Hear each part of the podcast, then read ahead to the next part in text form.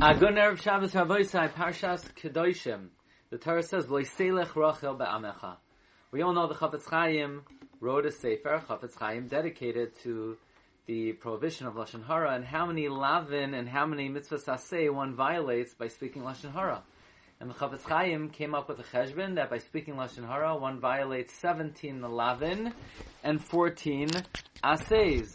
Well, there is an amazing Remez given by Chacham Moshe Yecheskel Tzalach uh, in his sefer Eirech Lechem and the Eirech of Lashon Hara, quoted by the sefer Lach Zois Benoim Hashem. I thank my friend Rav Nossin Waldler for uh, giving me the sefer. The remez is Loi Seilech Rochel B'amecha. Loi is thirty-one. These are the thirty-one prohibitions that you could ultimately violate. seventeen Lavin, fourteen Asay. A remez to the Halachos and the compilation of the Chafetz Chaim, Eloi, thirty-one prohibitions one could incur by speaking one word of Lashon Hara. Wishing everyone Bracha V'Hatzlacha and a wonderful Shabbos.